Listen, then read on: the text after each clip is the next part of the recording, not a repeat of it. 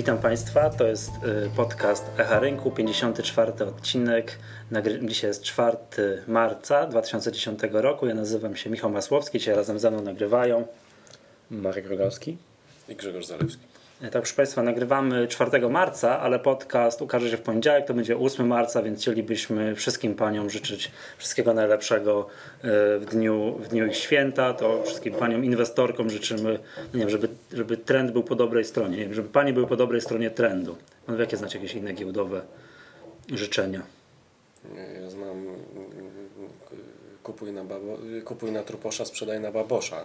A co to takiego? No to, jest, to, się dowiedziałem na jednym, to się dowiedziałem na jednym z seminariów, że powstało powiedzonko dotyczące y, istotnego zdarzenia rynkowego naszego, czyli ten taki najważniejszy szczyt rynku, o którym wiele, przez wiele lat się pamiętało w 1994 roku, był 8 marca. Tak, 8 tak? oczywiście. No i Aha, święto kobiet takie. Powstał mhm, taki mhm. Przysłowie, powiedzenie, że 8 marca trzeba sprzedawać na babosza a kupować na truposza, czyli pod 1 listopada. Pewnie nie ma to żadnego uzasadnienia statystycznego, to jest takie, ale wdzięczne jest. Uh, selling May and go away, tylko że kilka tak, miesięcy tak, wcześniej. Tak, takie... dokładnie. Taka nasza rodzima wersja. Mhm. Tak, tylko że jak później zobaczymy, to marzec jednak nie był okresem e, sprzedaży, tylko raczej kupna Nie no, oczywiście, Dalej, no to tak, tam zdarzyło się dwa razy czy trzy razy w okolicach ale tego 8 marca, statystycznie to niewiarygodne jest, bo e, rynek ma trochę więcej lat. Więc... Dobra, to fajnie, to zobaczymy, czy w poniedziałek, czy się, czy się spełni, albo tam w, w kolejnych tygodniach. Dobrze, proszę Państwa, dzisiaj będziemy nagrywali podcast o różnicach e, w inwestowaniu na giełdzie papierów wartościowych, czyli na rynku kasowym, a, a także też na rynku kontraktów terminowych, a tym, a tym, w jaki sposób inwestuje się na Forexie. Jednak jeszcze zanim do tego przejdziemy, to panowie chciałbym, żebyście powiedzieli mniej więcej, czym się zajmujecie w Bosiu. Panie Marku, czym pan się zajmuje? E, ja piszę komentarze, czy analizy, tak nazwą, analizy rynku walutowego, e, które są wsparciem dla inwestorów, którzy inwestują u nas na platformie BossFX i prezentuję też e, dom maklerski BOŚ w mediach, czyli prasa, radio, co, ale są wsparciem dla tych inwestorów, którzy na tej waszej, waszej platformie Forexowej znaczy, inwestują, w zasadzie wsparciem tak? inwestorów, którzy inwestują w ogóle na Forexie, bo wiadomo, że mhm. rynek Forex to nie jest tylko domakowski boś, tylko jeszcze cała świata. Natomiast y, no, generalnie staram się pisać rano właśnie analizę rynku podsumowującą uderzenia poprzedniego dnia, wieczora, i dawać prognozy na dzień e, najbliższy bądź na najbliższy tydzień do przodu. Mhm. Dobra, tak, ale tak nieskromnie tutaj mówiąc, jest pan tym analitykiem, który zawdzięcza polskiemu rynkowi kapitałowemu to, że, że ten, nie przepraszam, któremu rynek kapitałowy zawdzięcza to, że w Polsce powstała, się Grzegorzu tu ciało nazywa Polska Rada Rada Etyki. Nie Polska Rada Etyki i Ładu Informacyjnego. Ewentualnie Rada Edukacji i Ładu Informacyjnego, bo są sprzeczne opinie z samego tego tworu, a tak. nie ma większego a znaczenia. Przypomnijmy może genezę, jak, jakżeż to się stało, że to ciało powstało i w jakich okolicznościach okolicznościach. No, Marek pozwolił sobie, zdaje się, na e, gazetowy tytuł, zwykły tytuł, taki jak się daje. To tytuły mają to do siebie, że mają się sprzedawać czyli w pewnych okolicznościach rynkowych napisał o Armagedonie na giełdzie. Czyli w pewnych okolicznościach rynkowych na szczycie Hosy w 2007 roku. Yy, to było troszkę później, to było Nie, to, po to w trakcie stycznia 2008, kiedy rynek już zaczął rzeczywiście iść w dół i, to był taki i po prostu wyglądało komentarz. no. Tak, to był taki komentarz, niczym się to słowo nie różni od słowa krach, załamanie, y, y, silna wyprzedaż i tak dalej, i tak dalej. Jest bardziej literackie. A to powiedzcie mi, bo ja nie pamiętam jak to... Yy, nie, no w trakcie spadków pojawił Aha. się ten w trakcie spadków, Marka. Yy, tak, później później... Ale ten tytuł, ten chwytliwy tytuł jak brzmiał. A czy tytuł, a czy, czy to może nie, to było wrzucenie mojej opinii w zasadzie bodajże dwóch zdań e, na główną stronę dziennika, tego starego mhm. dziennika, który już teraz e, zmienił formę. E, że moim zdaniem czeka nas teraz Armagedon. Coś w tym rodzaju. A, no Armagedon, no właśnie. Armagedon, tak. Słynne słowo i no, no później pamiętam, że przyszedłem z tego dnia do pracy już w Radiu Pin y, było gorąco. No i z tego co pamiętam, to, y, to prezes giełdy tak, właśnie, tak, tak, to uznał niemalże tak. za bezczelność. Jakżeż można... to była katastrofa. To mhm. było za mocne słowo, niepotrzebne. Tam coś było o wypalaniu na palmem analityków. To też ciekawe, bo że jeżeli jedne słowa są mocne, to to też było dość mocne. E, No to można traktować w ramach potyczki, ale zdaje się, że Marek miał rację, jeżeli chodzi o Armagedon, który nie, no, później znaczy- nastąpił. Czas pokazał, że 2008 rok nie był dobrym rokiem dla inwestorów, tak? Znaczy, Oględnie, jest- oględnie rzecz Ja, ujmując. ja, ja tak, myślę, że to jest zadziwiające w ogóle takie przyczepianie się do niektórych słów w, w okolicznościach rynkowych. Ten Armagedon jest takim fajnym, mm, fajną klamrą, która spija, ale mm, spina wiele rzeczy, ale ludzie y, mają problem ze słowem spekulacja czy gra na giełdzie. Tak? Jeżeli my będziemy rozmawiali za chwilę o kontraktach terminowych i Forexie, to to, to jest 90% 90% grze i spekulacji aktywnych niż uczestników tego rynku w Polsce spekuluje na tym rynku, nie inwestuje. Jeżeli ja sprzedaję kontrakty terminowe albo ktoś sprzedaje złotego e, na krótko, to w co on inwestuje? W to, że się będzie zwijała polska gospodarka bądź polski rynek akcji, no to to nie jest inwestowanie, to jest spekulacja, to jest liczenie na to, Jasne. że, że Dobrze, się słuchajcie, i po tych na- słowach, po, nie, znaczy tak, ja generalnie jestem wielkim przeciwnikiem tak, ganiania, yy, gania, także no, upominania analityków za ich opinię, no bo to jest oczywiście no, troszkę bez sensu, tak? Anality, analitycy są od tego, tak, żeby wygłaszać opinię, a jeszcze, a dobry analityk to jest taki, który umie się po fakcie dobrze wytłumaczyć, dlaczego się pomylił, prawda? Czy ja może wtrącę, że w, w pewnym e, małym stopniu mogę zrozumieć e, tą irytację e, szefa giełdy tym e, sformułowaniem, gdyż czasami w prasie pojawiają się takie różne mocne słowa, które służą przyciągnięciu czytelnika. Natomiast jeżeli analityk użyje tego słowa, to użyje go świadomie. I jeżeli, tak powiem, ta prognoza się później gdzieś tam sprawdzi, to to ostrzeżenie mocniejsze ma szansę się przebić e, przez ten gąszcz, powiedzmy sobie, czasami nijakich opinii. Bo że Takie, to- że być może wzrośnie, a być może Marek, spadnie tylko- i zobaczymy jak to tylko będzie, tak? zwrócę Tak. Ci uwagę na to, że nikt nie protestuje, gdy w momencie hossy pojawiają się tytuły pod nazwą Eldorado na giełdzie. No tak, właśnie. Timus po 500 e, zł i tak dalej. Tak? Ale, ale inwestycje dlatego właśnie tak powiedziałem, że dalej, i być tak może sama jakby teza protestowania przeciwko takim słowom może wśród słuszna, właśnie, jeżeli bierzemy to Eldorado, Armageddon, że po prostu jakby te mocne słowa być może są Panie Marku, a nie, bał- nie, no nie nie bał się pan ale- tego, gdyby wtedy tym na początku tego 2008 roku, gdy pan napisał te słowa, był jakiś dołek Bessy i od tej pory tak mielibyśmy WIG20 na poziomie 10 tysięcy A złotych. czyli wtedy się nie bałem. wtedy nie bo- ukatrupiłby pana ten, ta, ta, ta rada, jak, to, jak on się tam nazywa, nie skazała Znaczy, pana no, na banicję? Znaczy wtedy no, po części sam bym się ukatrupił, może być może tym, że po prostu strzelił, że tak powiem, e, sobie gola. Natomiast jeżeli e, mówimy o rynku i mówi, to zwykle przynajmniej tak staram się mówić e, długofalowo, czyli jeżeli przykład powiem, to nie jest tak, że mówimy dzisiaj akcje wzrosną i jutro mówimy, że spadną, tylko staramy się dawać e, czytelnikowi Uzasadnienie. uzasadnienie, Mhm. jak, uzasadnienie jakąś próbę dania czegoś do przodu, dłużej niż właśnie ten tydzień, dwa, może lepiej parę miesięcy. Mhm. Tak, ja chciałem jeszcze tak tutaj być adwokatem diabła, jednak stanąć po tej drugiej stronie, jednak czasami upomnienia analityka przeciwko prognozie lub też wycenie. Chciałem tutaj wrócić do tej e, wyceny lotosu, tak? no, który, no, przeciwko czemuś takiemu, że wycena lotosu na 0 zł, no to muszę zdecydowanie Ale zaprotestować. to nie ma co upominać. Ludzie mają myśleć. A Ludzie mają myśleć. Zadaniem na przykład komisji jest to, co w- ostatni sposób fantastycznie robi Komisja Nadzoru y, Finansowego, czyli te komunikaty wysyłane do inwestorów, Takie że proszę się przyglądać nazwiskom, że proszę patrzeć w specyficzny sposób na reklamy, czym one są.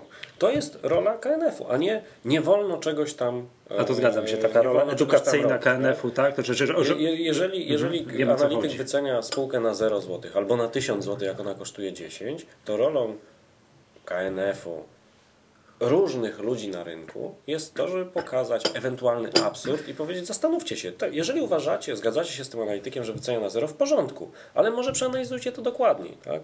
Bo staramy się to robić na przykład na blogach bossa.pl, czyli pokazywać różne strony rynku, w jaki sposób patrzeć na, na, na, na tego typu rzeczy, trochę je czasami obśmiewając, o właśnie, chciałem, się właśnie chciałem się wtrącić, wy nie pokazujecie, wy brutalnie szydzicie, że tak powiem, z Oj, rzeczywistości. tam szydzimy od razu. Nie, no zwracamy uwagę.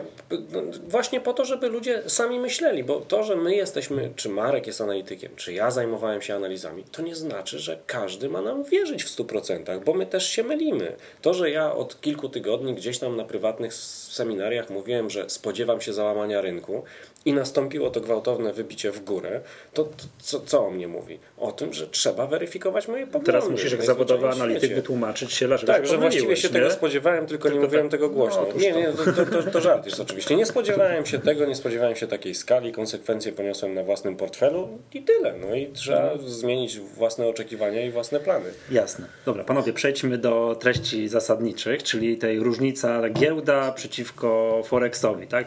No, Forex jest, tak, czyli ten handel na walutach, bądź tam innych jakichś no, e, różnego rodzaju pochodnych na, mm, na jakieś towary. No jest stosunkowo młodym i mało znanym rynkiem w porównaniu na przykład do rynku kontraktów terminowych. Powiedzcie mi, jaką motywację znajdują inwestorzy, którzy porzucają kontrakty terminowe i idą, nie wiem, otwierając konto, no na przykład w Bosiu, tak, tą platformę forexową. Co ich pcha do tego? Znaczy, ja myślę, że przede wszystkim pcha wizja szybkich zysków. Tak, pcha każdego do, do Forexu.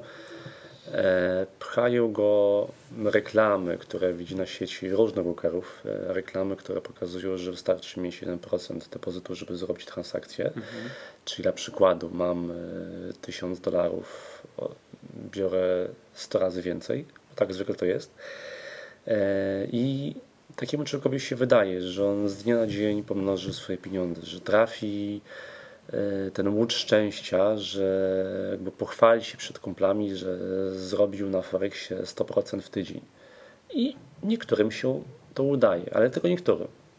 Więc to jest ten pierwszy mechanizm taki psychologiczny, żeby przejść na Forex. E, Drugi mechanizm, który jest mechanizmem bardziej cechującym gracza rozsądnego, bo o takim będziemy teraz pewnie dalej mówić, Nie, nie. to jest próba... e, Ale to nie ma takich. To, To raczej, no, no ale powiedzmy sobie, że część ludzi jednak, no, że będę protestował przeciwko użyciu słowa racjonalnego, bo to już w ogóle. to raczej, no okej, no, powiedzmy sobie, że część graczy stara się być, e, kierować racjonalnością. E, I tutaj e, to, co bym powiedział, to jest to, że taka osoba szuka dywersyfikacji, czyli szuka miejsc, e, które pozwolą jej na e, rozłożenie ryzyka i po drugie być może na zwiększenie zysku, jeżeli na przykład trafi na Bessę. Przykład 2008 rok, akcje idą na stop w dół i ta osoba, no powiedzmy, ma wybór albo grać na rynku FW20 w Warszawie, albo właśnie przejść na fory, gdzie można zarabiać i na spadku, i na wzroście. Znaczy ja się nie zgodzę, że to jest rynek nowy, tak jak za, za, za- zadawałeś w pytaniu, czy, czy mniej, mniej yy, znany. On oczywiście jest młodszy niż nasz rynek giełdowy w ogóle i młodszy niż rynek kontraktów, yy, jeżeli chodzi o dostępność dla większości z nas, czyli takich zwykłych, zwykłych graczy indywidualnych, ale ten rynek w Polsce pojawił się w okolicy 2001-2002 roku przez pojedynczych brokerów. Czyli niewiele później niż kontrakty. Niewiele później niż kontrakty, ale w specyficznym momencie. W specyficznym momencie, który spowodował, że ci najbardziej aktywni z rynku kontraktów przesunęli swoje aktywa Czyli na, na, na, na rynek. To był 2001? 2002-2003 rok. Czyli okres dramatycznej, takiej Tak, małej, małej zmienności bardzo na, na nisko, rynku. na niesłychanie niskiej zmienności poruszające się. Tam 1300 Ani day traderzy, ani średnioterminowcy, ani długoterminowi nie byli w stanie nic wykrzesać z jego 20. I nagle pojawiają się te platformy forexowe, to jest konsekwencja wielkiej rewolucji na świecie, takiej elektronicznej, te- te- tego zbliżenia tego handlu walutami do klienta detalicznego, bo, bo z, do tej pory była to domena jednak instytucji wielkich graczy. I nasi ci najbardziej aktywni z kontraktów tam się przesuwają. Jeszcze nie w tym celu, o którym przed chwilą wspomniał Marek, czyli nie w dywersyfikacji. Raczej to było takie, odpuśćmy ten rynek, na którym się nic nie dzieje i tu jest ten fantastyczny rynek z jeszcze większą dźwignią, z większą zmiennością i tak dalej. Że w ogóle z jakąkolwiek zmiennością. Jeżeli, No, no, tak, no tak, wtedy ale w tamtych to- czasach, jak mówimy, prawda? jakąkolwiek zmienność wzmacniała wyższa dźwignia niż na, Tak. na, na, na kontraktach, tak? bo na WIG-20 było tam 10 czy 15 do 1, tam jest 100 do 1, niektórzy brokerzy dawali 400 do 1. E, I dopiero po jakimś czasie, jak się okazało, że ten rynek y, walut, najbardziej znana i naj, najczęściej handlowana waluta euro-dolar, też miewa swoje okresy takiej stagnacji, w której nic się nie dzieje, był taki moment też tam jakiś 2004-2005 rok dosyć długo, to część tych aktywnych graczy uznała, że o rany, mam do dyspozycji kontrakt na WIG20 płynny, mam do dyspozycji eurodolara i być może pary złotowe, to nie ma co się obrażać na te rynki, tylko korzystać właśnie z tego, że ja mam możliwości działania i tu i tu. Jeżeli na którymś z tych rynków będzie fajny trend albo fajne momenty, w których moja strategia dobrze działa, to ja będę na nim właśnie w tej chwili handlował. I myślę, że ci, którzy zaczynali y, handel na kontraktach lata temu i spojrzeli na Forex pod tym kątem i traktują Forex pod tym kątem. Inna sprawa to są ludzie, którzy słyszą o rynku takie strzępy informacji y, tylko w nadziei na łatwy zysk, czyli to, co, y, o czym Marek wspomniał na samym początku. Ich jest niesłychanie duża rzesza oczywiście. Tak? Jeżeli się słyszy... Cześć, już to zapytam, bo jednym z takich stereotypów, którym się słyszy o Forexie, akurat wśród graczy powiedział nieco bardziej strachliwych, że o ja tego Forexu nie ruszam, bo, tam to już jest taka dźwignia, że najmniejszy ruch może mnie walić z rynku, troszkę traktują ten Forex jak, jak taką jaskinię hazardu, że, że tam się gra na strasznej dźwigni i no jest to bardzo niebezpieczne. Jest to jeden ze stereotypów, których się To- na rynku to, to nie jest tylko stereotyp. On jest związany z przekonaniem ludzi, że jeżeli ma się kwotę X do dyspozycji na inwestycje, to tą kwotę X trzeba zainwestować, bo inaczej się będzie marnowała. Czyli jeżeli ktoś ma 10 tysięcy y, złotych, to on sobie otworzy 4 czy tam 5 kontraktów na, na, na, na, na WIG20, bo, bo, bo na tyle y, to, pozwala. tak.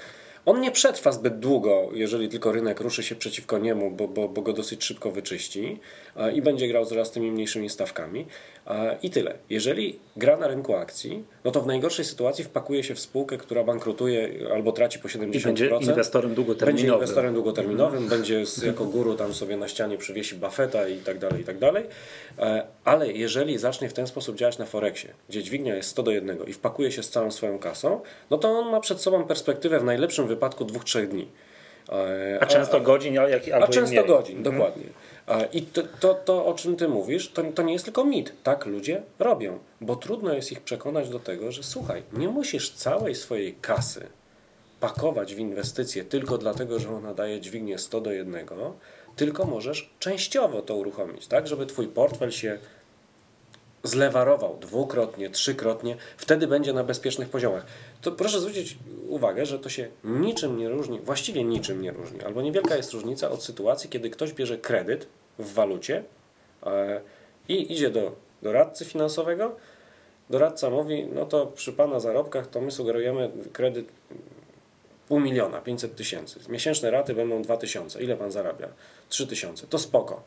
Ale jest dobra koniunktura, to może weźmy kredyt na 800 tysięcy, to rata tak będzie 2,800, no gdzieś tam pan zarobi. I ten ktoś się zgadza. No tylko, że to jest takie działanie, że w momencie, gdy coś się wydarzy ze stopami procentowymi, e, z różnymi jakimiś kosztami, a przede wszystkim ten, ten ktoś straci pracę albo dochody, no to jest wy, wyautowany ze zbyt wielkiej y, pozycji. I tu jest dokładnie, dokładnie to samo. Znaczy, może wrócę, co powiedział Grzesiek, e, tej kwestii e, właśnie dużej dźwigni. Znaczy, to jest e, coś, na co wpada większość inwestorów. e, znaczy, problem posiadania zbyt małych pieniędzy na Forex. Jeżeli powiedzmy ja widzę wiem, brokera, który mówi, że wystarczy 1000 zł, żeby grać na Forexie, to być może te pieniądze lepiej wydać e, w kasynie albo na automacie. To, to Bo efekt, efekt, efekt będzie ten sam, naprawdę. To jest po prostu oszukiwanie inwestorów, bo mając 1000 zł, żeby poczuć, że tak powiem, efekt siedzenia przy komputerze, no to wypadało zarobić na przykład dziennie 100 zł czy 200. Wypadałoby, no bo przecież nie będę siedział e, dla, Na 100 zł. dla zarobku, nie wiem, na piwo, no bo to, nie, bo to jest po prostu bez sensu, to jest tylko e, ten. Więc taka osoba, mając małe pieniądze, ona od razu wrzuca maksymalną dźwignię, bo ona mówi, no dobra, mam małe pieniądze, chcę zarobić dużo, no to duże ryzyko. Natomiast y, im większa dźwignia, tym, y, tak powiem, ryzyko wyrzucenia mnie z rynku jest duże. No wiadomo, że jeżeli wezmę dźwignię 1 do 100, stop loss, y, który mi się uaktywni, nawet jeżeli go nie postawię, tylko jakby broker mu sam nie wyrzuci z rynku, będzie niewielki. Kwestia być może paru godzin, nawet przy rynku bardzo zmiennym pół godziny. I po prostu tych pieniędzy nie mam, więc to jest jakby punkt pierwszy. Chcesz grać na Forexie, zacznij grać większą kwotą. 10 tysięcy to jest kwota minimum minimów. Yy, tak, żeby w ogóle cokolwiek zacząć, żeby to miało po prostu sens. Ja ci wejdę w słowo. te same zasady dotyczą rynku kontraktów. Zbyt mało pieniędzy na WIG20, Że ktoś ma z 2,5 który ma dziesięciokrotnie niższą dźwignię, czy tam ośmiokrotnie niższą dźwignię, e, jest kłopotliwe. Jeśli ktoś ma 2000 zł, otworzy jeden Tylko tam kontrakt. jest 8 dźwignia albo 10 dźwigni, 12 powiedzmy dźwignia, to jest 100, więc to, to nie, od no, razu to- po prostu... Dokładnie, znaczy pewne rzeczy na Forexie dzieją się szybciej. Znacznie szybciej, Tak. y, czyli takie, no można powiedzieć dziesięciokrotnie szybciej w, stosunku do tego, co na WIGu 20. Jeżeli Czyli gra się z maksymalną dźwignią. jeżeli gra się po maksie, tak. Ale też, bo to jest tak, że oczywiście nie należy ludziom mówić, nie rób tego, jak, jak masz mało pieniędzy, tylko trzeba powiedzieć, pamiętaj, że jak masz mało pieniędzy, to mnóstwa rzeczy nie będziesz w stanie sprawdzić. Nie będziesz w stanie przetestować, czy sprawdzić trendów długo czy średnioterminowych, bo musiałbyś ustawiać szerokie stopy. Szerokie stopy to są rzędu na WIG-u 20 sto kilkadziesiąt punktów, czyli te półtora tysiąca złotych. Na euro złoty myślę, że to jest też No przynajmniej z 5 groszy. no, 5 groszy, czyli przy tym minimalnym, przy tym minimalnym y, kontrakcie to będzie 500 zł. Przy tej jednostce 0, 0, Przy minilocie, 0,1 lota, tak. lota, tak? No to ten 1000 też trzeba założyć, żeby, żeby y, jakoś to rozsądnie wyglądało. I to już pokazuje, że musimy rezygnować z tych technik, które są najczęściej sugerowane. No więc co taki człowiek robi? Taki człowiek idzie w stronę day tradingu, gdzie można stopy składać mniejsze. Tylko day trading ma to do siebie, że wymaga bardzo dużo aktywności, a przede wszystkim w miarę tej aktywności no trochę miesza nam w głowie, y, w naszych, naszych mózgach i może się zdarzyć tak, że zdarzą nam się dwie, trzy, cztery straty z rzędu. Na tych małych stopach. My jeszcze tego specjalnie nie, nie, nie, nie odczuwamy finansowo, ale nas to boli. No wiadomo, bo straciliśmy psychologia pieniądze. to jest jeszcze szybciej Więc chcemy to odrobić. W jaki sposób najczęściej ludzie chcą to odrobić? Jeszcze większe Zwiększają stawkę dokładnie, bądź rezygnują ze, sto, rezygnując ze stopów. No wtedy fantastyczny to jest pomysł na to, żeby się w- Znaczy, day, strzelić. day training jeszcze ma to tego, że potrafi wciągać. Czyli zaczynamy o 8 rano, kończymy raz o 10 wieczorem. Właśnie, to, to nas- kolejna rzecz, to- do której chciałem przejść. tak. Że część jakby zwolenników Forexu, nie wiem, podaje taką zaletę, zaletę w cudzysłowie, tłumacząc temu, który gra na kontraktach, słuchaj, tu po 16 nic nie możesz zrobić, a na Forexie zawsze znajdziesz jakiś instrument, mm, no nie wiem, w tabeli twojego brokera, w którym będziesz mógł grać od 0,0 do 0,0, a w weekend też sobie coś znajdziesz. Znaczy, no, w weekend to jest y, niedziela więcej, y, niedziela późny wieczór. To, to, to, czyli, czyli te oczywiście 5 dni w tygodniu. Jak ktoś na przykład no, mało śpi, no to ma szansę, żeby się wkazać. Jasne, ale nie słuchajcie, bo to chodzi o to, że jakby yy, ci, ci zwolennicy Forexu podają to, co ja teraz powiedziałem, to, że jest tych walut mnóstwo, że cały czas na świecie i zawsze gdzieś jakąś handluje się jakąś walutą, jako zaletę Forexu. Jakbyście mogli to skomentować. To jest ogromna zaleta. Tak, Do, dostęp do rynku w dowolnym momencie jest ogromną zaletą, pod warunkiem, że wiemy, że to jest możliwość, a nie konieczność. Większość ludzi traktuje to jako konieczność, e, czyli muszę siedzieć, bo umknie mi ta najważniejsza okazja, a część niestety zaczyna traktować to jako przymus, kiedy jak traci pieniądze. No, nie odejdę, dopóki się nie, No, nie odkuję. tak, bo ten Forexowicz tłumaczy temu, który gra na kontraktach, no, że była, on zakończył powiedzmy na jakiejś długiej pozycji, w nocy był krach w Stanach, rynek otworzył się kilkadziesiąt, zdrowe kilkadziesiąt punktów w drugą stronę przy jego pozycji i on musiał ją zamknąć na ogromnej stracie. A, I ten zwolennik Forexu mu tłumaczył, mówi, zobacz, a na walutach byś tam o Znaczy, 17.25 byś przymknął pozycję, jak ten ruch by szedł w drugą stronę. Znaczy tak, to jest argument, który daje Forexowi duży, oczywiście duży plus. E, Natomiast pamiętajmy o tym, że też są tak zwane spready. Jeżeli e, ktoś będzie grał na przykład na parze euro-złoty, no to on się musi liczyć z tym, że w tych godzinach, kiedy rynek krajowy, czyli, rynek, czyli generalnie Warszawa i też po części Londyn, e, czyli ten rynek, z którego idą głównie na złotówkę, e, przestaje pracować, czyli po 17, ten spread się zaczyna rozszerzać. Czyli te godziny typu 19.30 czy 22.48, wtedy spread będzie szerszy. Czyli Ale euro złote ma, aż w ogóle te pary na złotówkę generalnie mają duże spready, tak, tak, prawda? tak. Czyli, czyli rzeczywiście, jeżeli ktoś chce robić day trading, e,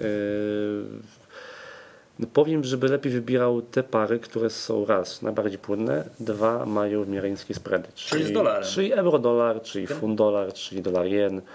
e, I frankien jeszcze. Tak, że cztery główne. Frank, tak. Jakby no, Nie, żeby, przepraszam, nie, frank dolar, przepraszam, frank dolar. żeby, żeby po prostu wybierać te, te główne, główne pary walutowe, gdzie rzeczywiście można reagować szybko. A wracając jakby jeszcze do, do tego, tematu. e, To, że rynek działa całą dobę, jak najbardziej plus, a to nauczmy się, co z tego możemy mieć. Czyli to nie jest tak, że to, że rynek chodzi całą dobę, to ja muszę siedzieć przy komputerze całą dobę. Nie. E, Platforma daje takie możliwości, że zlecenia moje w systemie zostają. Czyli załóżmy, że ja otwieram pozycję, ustawiam zlecenie stop loss, czyli które ogranicza moje straty, take profit, e, które mówi, gdzie mam zamykać pozycję z zyskiem. Ono sobie wisi. Jeżeli się kładę spać, na przykład o godzinie, nie wiem, 4.52 na parze euro-dolar, Myślałem, że i kładę się spać o 4.52. nie, nie, tak. tak się spać o godzinie, na przykład, nie, Czyli bez, bezsenna noc tradera. Powiedzmy, idę spać o godzinie 11 i o tej 5 nad ranem e, na rynku walutowym globalnym jest mój poziom, platforma pokazuje mój poziom, zamyka mi moją pozycję. I rzeczywiście śpiąc zarabiam pieniądze. I to jest, o tym trzeba po prostu wiedzieć, że nie siedź cały dzień, bo to nie ma sensu. Siedź tyle, ile ci potrzeba, być może wystarczy ci nawet dwie godziny siedzenia przy komputerze To- to- i to koniec. To wszystko właśnie, ale- oczywiście się fajnie łatwo mówi, tylko ludzie tego No właśnie, jak jest nie, czwarta pozycja. zrobić. Ale słuchajcie, ale no bo tak, ale platformy forexowe dają tę możliwość. Jeżeli nie wiem, o trzeciej w nocy gdzieś tam, nie wiem, trzęsienie ziemi w Japonii, w jakieś waluty idą nie w tym kierunku, co chce, ten automat, o którym tu jest mowa, Zamyka. wyrzuci mnie, to na rynku kontraktów, czy tam akcji nie mam takiej możliwości. bo się o, Jesteś- bo jesteś do, do dziewiątej trzeba luki, czekać. Tak? Tak Jesteś jest. narażony na luki, z nimi da się żyć. Yy, Żyjemy tyle lat i No da- więc dokładnie, Mo, można dostosować swoją technikę do, do nich. Jeżeli ktoś jest day traderem, to w ogóle nie ma tego problemu. Tu problemem może być tam ewentualnie niska aktywność w ciągu, w ciągu dnia na tym najbardziej płynnym kontrakcie, czyli na WIG 20. E, Jeżeli ktoś jest graczem średnioterminowym czy długoterminowym, to on liczy na przebiegi na tyle dłuższe, że luki istotnie większe niż nietypowe, czyli jakieś powyżej 30-40 punktów, mogą być kłopotem od czasu do czasu. Mniejsze to są w obrębie szumu jakiegoś tam rynkowego. No może od czasu do czasu gorzej być wykonane zlecenie, ale, ale ja bym tutaj te, te, strasznie y, nie demonizował ty, Tych luk. faktu tego, tego. Znaczy to jest też tak z tymi lukami, istnienia. że tak jak tak często jak zdarzają się luki przeciwko nam, to jakby się gra bardzo długo, to tak samo często mogą się zdarzyć luki, które nam które porobią, pozwolą nam Oczywiście, przez noc zarobić bardziej się kilkadziesiąt pamięta, punktów. Bardziej się Także pamięta te krytyczne. Znaczy ja muszę tutaj wtrącić jedną rzecz, że jakby jeżeli ktoś y, gra na podstawie systemu mechanicznego, to na pewno te luki będą go irytować. no, to Bo tutaj jakby szczególnie te niedobre luki. one, one będą na pewno zaburzały, czy im plus, czy im minus, ale będą zaburzały statystykę. Yy, I spotkałem się oczywiście z opiniami, które mówią, że jeżeli ktoś jest takim, no powiedzmy, dużym fanem systemu, że tylko maszyna i on sam nie chce tu nic y, kombinować, generalnie Forex. No z tego powodu, że raz, że ma rynek właśnie, który działa non-stop, który jest płynny i który daje przynajmniej technikom wiele możliwości y, komponowania wskaźników itp. itd. Oczywiście wskaźników, y, co zaraz pewnie powiemy, z pominięciem tych wolumenowych. Gdyż na Forexie nie można No określić za- wo- wolumenów zaraz będę o to pytał. w, tak, w, w danym momencie. Znaczy ja jeszcze dopowiem jedną rzecz. No, trochę tymi systemami się zajmuję na, na, na, na, na WIG-20. E, kilka ich odpaliłem, działających bądź e, różnego Bądź nie testy. działających. Nie, bądź testy, które były tylko przygotowaniem do czegoś. Dla, dla, zwracam uwagę, jakie, e, zwracam uwagę, jakie jest y, manipulacja psychologiczna. Są działające i tylko te do testów odpalone. Nie, no bo część, pomysłów, Tak. bo część pomysłów działające, sprawdzasz no. najzwyczajniej w świecie, ale część była mm, czy robiona dla kogoś, czy, czy, czy przeze mnie, dla, dla mnie samego. No dobra, u- ujmijmy tak, generalnie działających. E, I w tych testach, które przechodzą pewien filtr, czyli są akceptowane, o, problem wynikający z tego, że y, straty są większe niż założone w założeniach systemu poprzez luki, to jest nie więcej niż 2-3% całości strat. I to nie jest tak, że to rozkłada. Nie, one się pojawiają. Czyli jeżeli, no, powiem przykład, bo akurat jeden, jedną rzecz sprawdzałem y, wczoraj, także pamiętam. Y, Taki prosty system ze stałym stopem założonym rzędu 500 zł na kontrakt, czyli 50 punktów. On w tej historii testu dziesięcioletniej, którą właśnie prze, przelatywałem, miał trzy transakcje e, na poziomie tam 1200 zł, dwukrotnie więcej niż ta, która miała być założona. E, Transakcji w sumie było około 200. To naprawdę nie jest Czyli, jakiś specjalny czyli jednak kłopot. statystyka jest górą, tak? Bo że zaczniemy inwestować i się w pierwszym tygodniu inwestycji natkniemy na taką lukę, no to to, To może będziemy ją pamiętać. No to jest takie ale zwykłe nasze zjawisko psychologiczne. Tak? latami- Pamiętamy rzeczy złe. latami, no to wiadomo, część luk jest dobrych, czy z luk jest złych, tak? Także Dokładnie tak. Mhm. Nie zwracamy uwagi na to, że y, zarobiliśmy skokowo 500 zł czy 1000 zł na kontrakcie, bo luka znalazła się w naszą stronę. Cieszymy się z tego i tyle. Po Dobra. prostu, tak? Słuchajcie, mam kolejne pytanie.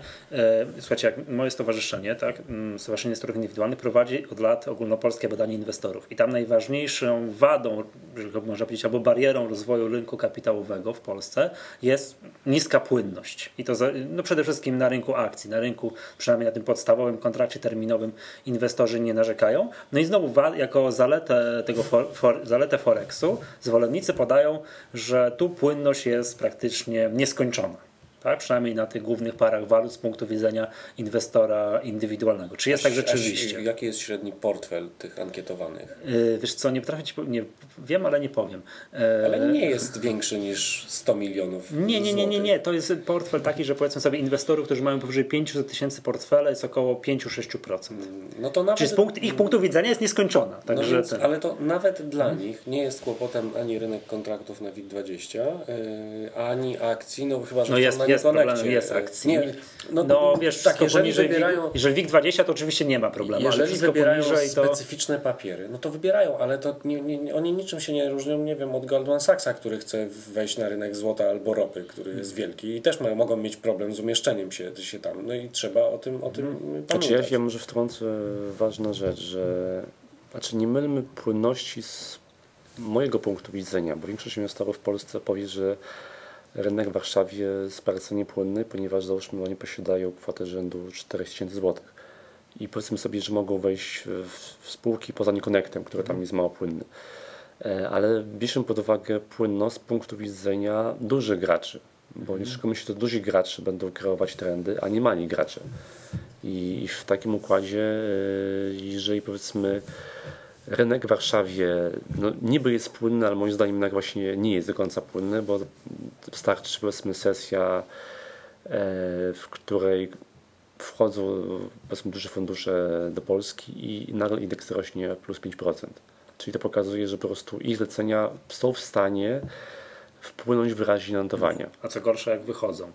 Albo, albo, albo wychodzą. się to samo. Tak, i w, i w takim układzie oczywiście, no ja osobiście wolę mieć jednak ten rynek, który jest rynkiem na tyle płynnym, że zlecenie rzędu 100 milionów dolarów, które wchodzi, nie, nic nie, jakby bardzo niewiele rusza rynkiem. Ani, ani, ani, ani potrafi zrobić od razu ruch dość duży w górę albo w dół. To, to, to, o czym mówi Marek, to jest trochę taka pochodna, e, tak mi się wydaje, że mm, im większy rynek ze względu na swoją płynność, wielkość, czy to takie sprzężenie zwrotne, tym mniejsza jest szansa pojawienia się różnego rodzaju graczy, instytucji indy, wielkich indywidualnych, którzy na tym rynku będą y, wyrabiali różne rzeczy niekoniecznie dobre dla całego, y, całego rynku. Czyli mamy ten mityczny Goldman Sachs, który jest w stanie pewnie przesunąć euro-dolar od czasu do czasu, gdzie mu się podoba, ale poza nimi wiele takich instytucji nie ma.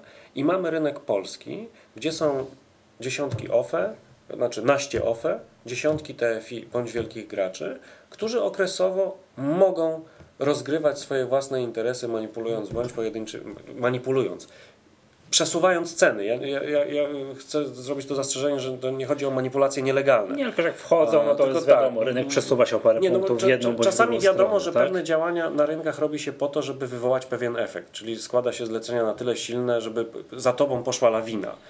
I im więcej jest takich graczy, którzy są w stanie wykonać ruch na kontraktach 40-punktowy w 10 minut i przyciągnąć za sobą graczy, tym z jednej strony gorzej, ale w pewnym momencie, jak ich będzie bardzo dużo, no to oni będą między sobą się ścierali, No, także sam rynek będzie się płynność po e, prostu. powiększał. Także to jest taka, taka kula śniegowa. Inna sytuacja to jest rynek e, walutowy, o którym Marek mówi, ta, ta najbardziej, największej waluty, gdzie tego typu działań nie ma, co ma też swoje plusy i minusy. No minus jest podstawowy taki, że nie możemy oskarżyć kogoś, że nam się coś nie udało. Tak, bo, bo, bo, bo na rynku my uwielbiamy oskarżać innych za swoje niepowiedzenia, więc jak tracimy na kontraktach na WIG20, to, To zawsze szwag- możemy szwagrowie. powiedzieć, że to szwagier, grubas, yy, Mafia ktokolwiek bądź. A to jest oczywiste. a Że tutaj- jak ja tracę, to na pewno tak jest. Też No, podglądam i zlecenia. Ja jestem przekonany, że, Tak. że to jest jedyna wina e, ty- tylko tutaj. Nie, my się śmiejemy, ale jak się przeczyta fora internetowe, to mnóstwo jest takich, którzy twierdzą, że ktoś ma szpiega na komputerze założonego, po prostu idealnie w punkt dochodzi do stop lossa i zawraca rynek. Ja tak miałem na jen dolar, że mi w punkt stopy. Czyli to na pewno był zmowa i tak dalej. Znaczy ja jeszcze tutaj powiem ważną rzecz, jeżeli już mówimy o tym trafianiu w stop i tak dalej. E, pokutuje dość znaczy brak zrozumienia natury rynku Forex. Natury, która mówi o tym, że nie ma jednej ceny. O właśnie, to ja zadam pytanie, Nie- bo to nie- nie miałem ma jednej pytać ceny. w dalszej kolejności. Powiedzcie, bo to właśnie, jak to się gra? Bo na rynku kontraktów terminowych to ja gram z drugim Kowalskim, tak? To jest zakład między nami, kto komu będzie przelewał mm, kasę, pieniądze Mhm. minus prowizja. A jak to jest na rynku Forex? Czy ja też gram z drugim Kowalskim? Znaczy na Forexie, gra się z na brokerem? Forexie pan gra z brokerem. Z reguły tak to wygląda. To Z firmą Kowalski. Znaczy z- Idąc tym, tak. Okej, która obsługuje 10 różnych Kowalskich i każdy z nich może dostać trochę inną cenę. Teraz raczej ja może, może uproszczę, bo tutaj e, Tak, za- bo, bo, bardzo bo, odjeżdżamy. mówimy, mówimy o Kowalskich i teraz ktoś mówi, że was grają na rynku. Nie. Okej. E, Mamy brokera, mamy włożony rachunek. On na platformie pokazuje nam swoje ceny. My na nich się albo godzimy, albo stoimy z boku, czekamy na innych wypadków na rynku i wchodzimy w tym momencie. Natomiast my handlujemy z brokerem. On swoje ceny podaje na podstawie tego, co dzieje się na rynku międzybankowym. Czyli yy, w zasadzie stara się jak najwierniej naśladować ceny rynku bankowego. To jest w jego interesie. Natomiast nikt nie da żadnej gwarancji, że w danej milisekundzie ta cena nie będzie ciut inna niż na przykład brokera X. Czyli broker X może być troszkę ciut inna cena niż Y, Z i tak dalej. I stąd wynika to niezrozumienie inwestorów, którzy na przykład twierdzą, że powiedzmy moja pozycja w firmie X została zamknięta, ale jak to możliwe, gdyż w Y ceny tak nie było. No I- tak, no to i jest to- i to problem, jest- tak, i że to dojdzie jest- do stop lossa zamknie tak. nam, to był dokładnie w punkt, a u innego brokera to było jest- dwa punkty, zamk- było te różnice, tam dole Tak, były dwa punkty i- nad tym moim stop lossem. I, to, I to jest to, natomiast to jest jakby e, cecha rynku walutowego. Tego się nie zmieni. Jeżeli e, zrozumiemy, że jest to rynek pozagiełdowy, który nie ma jednego miejsca handlu, e, który oparty jest o kilka, kilkanaście ośrodków handlu w danym, w danym momencie i kilkaset brokerów, którzy obsługują e, inwestorów takich właśnie małych kowalskich jak my, e, to musimy się oświecić z tym, że po prostu te ceny będą ciut inne, ciut. Czy te, te różnice w cenach, Są minimalne. one nie są takie wielkie. One gdzieś tam nie zdążają czasami, jak na rynku się bardzo szybko coś dzieje. Jakbyśmy cofnęli się powiedzmy 5 lat temu albo 10 lat temu, y, tych brokerów nie było tak y, dużo, trochę były inne łącza e, internetowe, to różnice byłyby większe. Jakbyśmy cofnęli się 15-20 lat temu, gdy rynek walutowy istniał, głównie poprzez telefony bądź agencje informacyjne, to różnice byłyby jeszcze większe między się poszczególnymi dzwoniło ofertami. spytać o ceny, tak? E, Dokładnie, to, to, to się zmienia, broker musi zdążyć zmienić y, tą ofertę. No teraz te różnice są y, rzeczywiście. y, Przepraszam, tak w książce mikro. Nicholsona, gdzie się gdzie klienci dzwonili, tak? No, o- no oczywiście, no, na, na, na giełdzie też się ceny zmieniają, Mhm. tak? tylko że widzą je wszyscy, że się zmienia, zmienia ta sama dla, dla, dla wszystkich. Jeżeli ktoś nam zabierze ofertę, to też nie zdążymy tego zrobić. U brokera, jak zadzwonimy, czy, czy jak składamy w internecie, to ona może się zmienić i za chwilę będzie, będzie inna. Także mm, tak technicznie to tu różnic wielkich nie ma z punktu widzenia gracza. Jeżeli ja wiem, na czym polega różnica między rynkiem centralnym, jakim jest giełda, a rynkiem pozagiełdowym, czyli skoncentrowanym wokół mnóstwa graczy, to nie będę szukał znowu kolejnego winnego, że broker mnie próbuje y, zrobić, zrobić w trąbę. No to niestety jest Ja- taka ja- spiskowa teoria znaczy dzieju, jeszcze- która krąży po, po, po jeszcze- forach, że skoro broker widzi, gdzie jest dużo stop lossów, to zawsze sobie może Nie, no, przesunąć oczywiście, te to, to krótkotrwały interes by był tak naprawdę. No. Tak? To, to, to dobry by Znaczy, było to, co otwarcie- jeszcze, jeszcze jest dość ciekawe, to to, że e, część inwestorów nie potrafi docenić technologii, którą posiada. Czyli tego, że mamy internet, że są takie firmy jak przykład Bosch i tak dalej, dalej, które dają Ci możliwość inwestowania małymi kwotami na Forexie. Małymi kwotami czemu? 10 tysięcy euro złotego kupowane u dealera w banku to będzie kupowanie po tabeli, czyli z tym nawet spreadem rzędu 5 groszy. na platformie 10 tysięcy euro złotego możesz kupić ze spreadem 40 pipsów, czyli 0,4 grosza. I nikt nie da ci takiej ceny jak internet. I więc może rzeczywiście lepiej nie narzekać na tych, którzy to tam są spiskowe redziów, tylko docenić to, co się posiada. Bo jeżeli oczywiście cofniemy się do tyłu lat 10 temu, żeby grać na Forexie, trzeba mieć konto w polskim banku, tam bądź w polskim banku. Koszmarne pieniądze, Jako telefon koszmarne zaufa, pieniądze, zaufanego telefon i, i, tak i, dealer, który wiedział, że jeżeli masz otwartą pozycję długą, a rynek idzie w złym kierunku, to on wie, że to musi zacząć od niego, że nie masz możliwości. I on ci po prostu nieraz wrednie dawał wyższe spready. To nie były na spread o pipsy, to był spread rzędu 5 pipsów, 8, 10. On wiedział, że musi zamknąć. Czyli jakby zarabiał na też na twoim problemie. Tutaj wiesz, że mniej więcej broker utrzymuje stały docelowy spread. Znaczy mi się też tak wydaje, że jakby ta zmienność na tym rynku Forex jest na tyle duża, że winienie brokera gdzieś tam się o dwa pipsy nie zgadza notowania jest, no, a, a zmienność była 200 pipsów w trakcie dnia, no jest taka dziwna troszeczkę, prawda? Znaczy ja rozumiem tych inwestorów, że im w punkt faktycznie Teraz, doszło do e, stop lossa, tak? No to, e, druga to jest rzecz, ta teoria dziejów, ale Co jeszcze warto powiedzieć, to, to o tych spreadach, że e, broker pisze, e, że spread załóżmy nosi do pipsy na euro-dolarze, docelowy. Natomiast każdy broker ma prawo go rozszerzyć. Jeżeli e, na rynku się pojawia informacja, która powoduje bardzo zmienność e, notowań, on to rozszerza. Dlaczego? Gdyż na rynku międzybankowym dzieje się tak samo. Więc jeżeli on by trzymał dalej ten niski spread, na tym by tracił. Więc on naśladuje rynek międzybankowy. E, I też to musimy zrozumieć, że po prostu to się zdarza. Oczywiście, jeżeli jest kiepski broker, on to robi zbyt często. On będzie udawał, że to się dzieje i robił szerszy spread, żeby zarobić na nas. Oczywiście wtedy możemy sprawdzić, e, jak było u innych i zmienić firmę, bo nikt nie każe nam grać w, do nieskończoności u jednego u brokera. jednego, dokładnie. Ale szukajmy tych, którzy w jak najmniejszym stopniu rozszerzają spready, czyli tylko wtedy, kiedy rzeczywiście to jest stadione. Że ostatnie pytanie, takie tutaj z merytorycznych.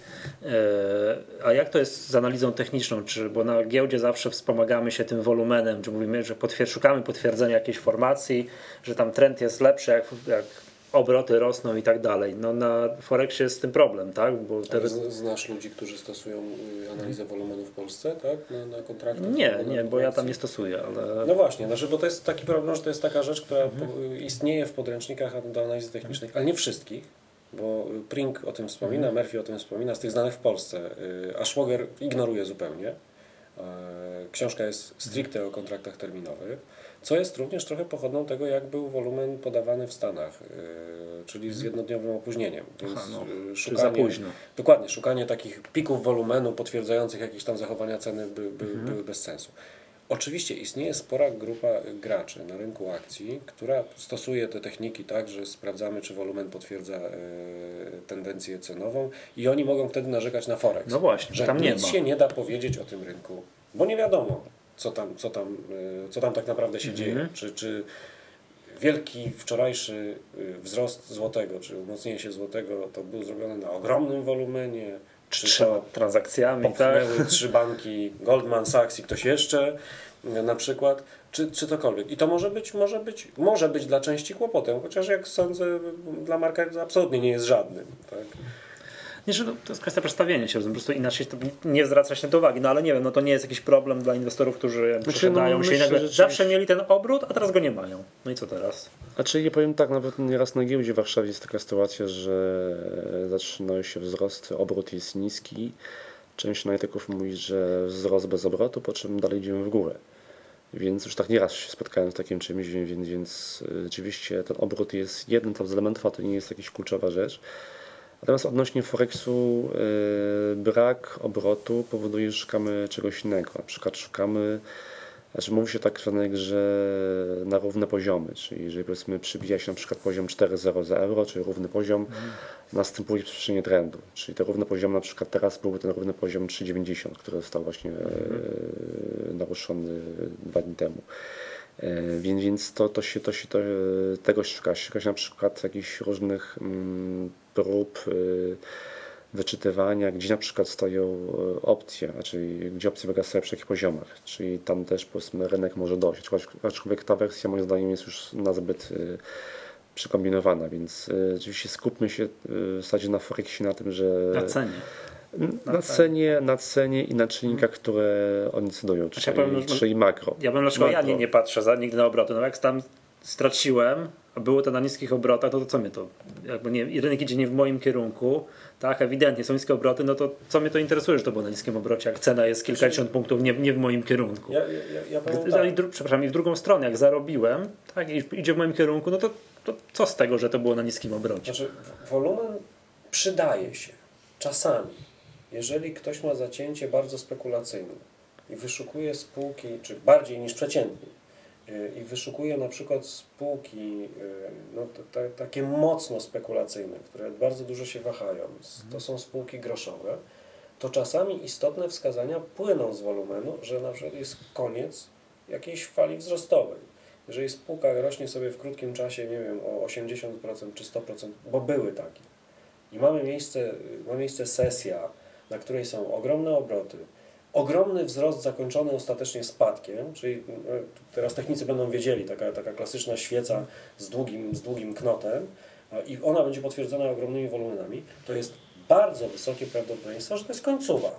Czy że ktoś wyprzedał znaczący pakiet, zaspokoił tych wszystkich, którzy chcieli po, już ba, po bardzo silnym, dynamicznym wzroście e, wejść również na rynek.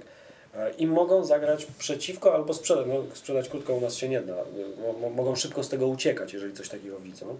Ale to, to, to jest ta jedna z nielicznych sytuacji, kiedy ten wolumen jest wspierający.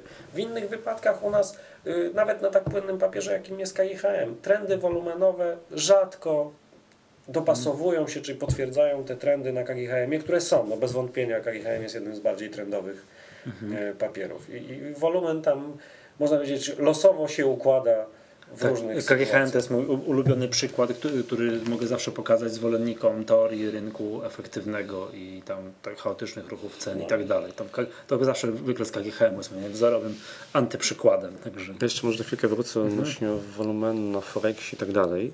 E, W pewnym jakimś sensie e, ważny jest też spread, czyli jeżeli broker jest w stanie utrzymać niski, niski spread przez cały czas, to sugeruje, że ten rynek jest płynny. Bo jeżeli dana para walutowa byłaby, no powiedzmy, niezbyt płynna, ten spread by się ciągle nam, rozje- się nam ciągle rozjeżdżał, bo broker też na siebie bierze ryzyko, że jeżeli tam nie, nie kwotuje... mówiliśmy o tak. prowizjach, ale ten spread jest de facto zarobkiem Tak, tak. brokera, czyli, rzeczywiście i- im bardziej płynna para walutowa, na przykład właśnie rynek euro-dolara, tym przez większą część dnia, w zasadzie przez cały dzień, poza tam wyjątkami, spread jest utrzymywany na tym najniższym możliwym poziomie. Dobrze, panowie, będziemy powoli zbliżali się do końca, bo może moglibyśmy dyskutować tutaj o jakby tak, takich smaczkach, nowinkach związanych, e, tych różnicach, e, czym się różni właśnie rynek kontraktów o- od Forexu. Natomiast no, czas nas goni. Mm, Jeszcze na sam koniec tutaj ogłośmy konkurs dla naszych słuchaczy. I konkurs tutaj sponsorem konkursu jest Dom Maklerski Boś. I tym, tą nagrodą jest iPod Touch. I konkurs jest y, tutaj zaraz poprosimy o ogłoszenie, od razu zanim jeszcze będzie treść pytania, to popr- mm, odpowiedzi prosimy w terminie dwóch tygodni od dzisiaj nadsyłać na adres podcast.sc.org.pl No i pytanie dotyczy właśnie tych obrotów tak, na, na, na rynku Forex. Y, Panie Marku, to proszę o ogłoszenie pytania. Znaczy pytanie dla części będzie pewnie dość proste. Kto sporządza badania rynku, znaczy badania obrotów na rynku walutowym, e, które dodam, że są publikowane raz na 3 lata. Tak, tak, bo tutaj mówiliśmy, że się nie da zmierzyć, że jest bardzo dużo i tak dalej, no ale jednak raz na jakiś czas się to jakoś Tak, mierzy, e, bada. ro, rob- robi się takie właśnie wyrokowe badanie na podstawie jednego dnia e, aktywności rynku i po prostu publikuje się i sprawdza się, jak to historycznie się zmieniało w okresie właśnie tych co Tak 3 jest. lata. I pytanie jest, kto te badania wykonuje. Dokładnie tak. Dodajmy tutaj dla ułatwienia, przynajmniej tak, dla ułatwienia, że odpowiedź można znaleźć u Was na stronie. Tak, na stronach bossa.pl bossa.pl. Można pogrzebać i Wszędzie można znaleźć. no ale to z racji tego, że to Wy sponsorujecie tego iPoda, to, to umówmy się, że na Waszych stronach może, może można znaleźć. Także- Dobrze, to dziękuję Wam serdecznie. To mam nadzieję, że kiedyś w przyszłości będziemy mogli na jakiś taki ciekawy temat rynkowy, żeby troszkę tych, powiedziałbym, niedobrych mitów, yy, które się nad tym Forexem unoszą, móc rozwiewać. Tak mi się wydaje, tak patrząc już to jest z perspektywy czasu, że najgorszą tą jakby problemem Forexu, że tam tak co mi niedużo ludzi inwestuje, jest niewiedza inwestorów. Że Do zawsze każdego rynku. Rynek akcji też y, w 90 latach, na początku lat 90 też przerażał. Aż rozpoczęła się ta wielka hossa i część ludzi przestała się bać. A potem jeszcze bardziej później przerażał. Wielka bessa i później znowu się zaczęli przerażać. E, I tak będzie z każdym rynkiem, na który się wchodzi z całą kasą bez, bez pojęcia. Tak, Be- oczywiście. Będzie tak samo ze znaczkami, monetami, staniem pod NBP-em i przeróżnymi innymi rzeczami. Znaczy, jeżeli mogę mieć trzy zdania, powiem tak. Proszę bardzo. E, inwestuj z głową. Czy będziesz to robił na rynku akcji, czy na rynku fizycznym, czy na Forexie, inwestuj z głową. Nie inwestuj wszystkich pieniędzy w jeden rynek, no bo to się może źle skończyć. Czyli dziel na poszczególne rynki. I przede wszystkim e, przed e, wejściem z dużymi pieniędzmi sprawdź samego siebie. Forex ma to do tego, że brokerzy dają możliwość konta demo. Tego no, za bardzo na giełdzie nie ma, na Forexie jest to możliwe, czyli dostajesz e, wirtualne pieniążki i prawdziwe ceny, prawdziwe wykresy. I sprawdź siebie, jeżeli powiedzmy na tym demo przez miesiąc y, coś udało Ci się zarobić. Oczywiście, wiadomo, że demo to jest y, pieniądz na niby, to nie ma emocji, ale jeżeli na przykład w ogóle mi to nie wychodzi, to jest być może sygnał, to będzie jest może sygnał, że powinienem stać przy giełdzie. Akurat no Boś ma ten komfort, że oferuje i rynek akcji, i rynek Forex, więc nie będziemy tu na siłę e, mówić o Forexie, że jest super, tylko po prostu powiemy, że wybierz ten, który Ci najbardziej pasuje. Część ludzi powie, że jest Forex bardzo fajny, bo właśnie daje możliwość wyświetlenia całą dobę, systemy, duża płynność i tak dalej. Ktoś powie, że no jednak y, ja wolę mieć coś, co widzę namacalnego, czyli jest fabryka solu, gdzie produkują powiedzmy coś, kupuję te akcje, ona się rozwija. Proszę bardzo, wybierz to, co Ci najbardziej pasuje. I trzecia rzecz, Rzecz trzecia, no przede wszystkim y, proponuję zainwestuj w edukację. Y, edukuj się, tak. To co mówiłem, się, sprawdź siebie, edukuj się, edukuj się, czytaj, y, czytaj y, stronę SI, czytaj Bosia i tak dalej. Edukuj się. Ktoś kiedyś wdzięcznie powiedział, że, że, że jak nie wydasz kasy na, na, na, na naukę i na edukację, to na pewno ją oddasz rynkowi. Także to jest Prędzej czy to później. Same, Także takie. Dobrze, pięknie Wam dziękuję. To cóż, do zobaczenia następnym razem. Do zobaczenia. To był, zobaczenia. to był 54 odcinek podcastu Echa Rynku. Ja nazywam się Michał Masłowski, się razem ze mną nagrywali. Marek Rogalski? Grzegorz. Do usłyszenia.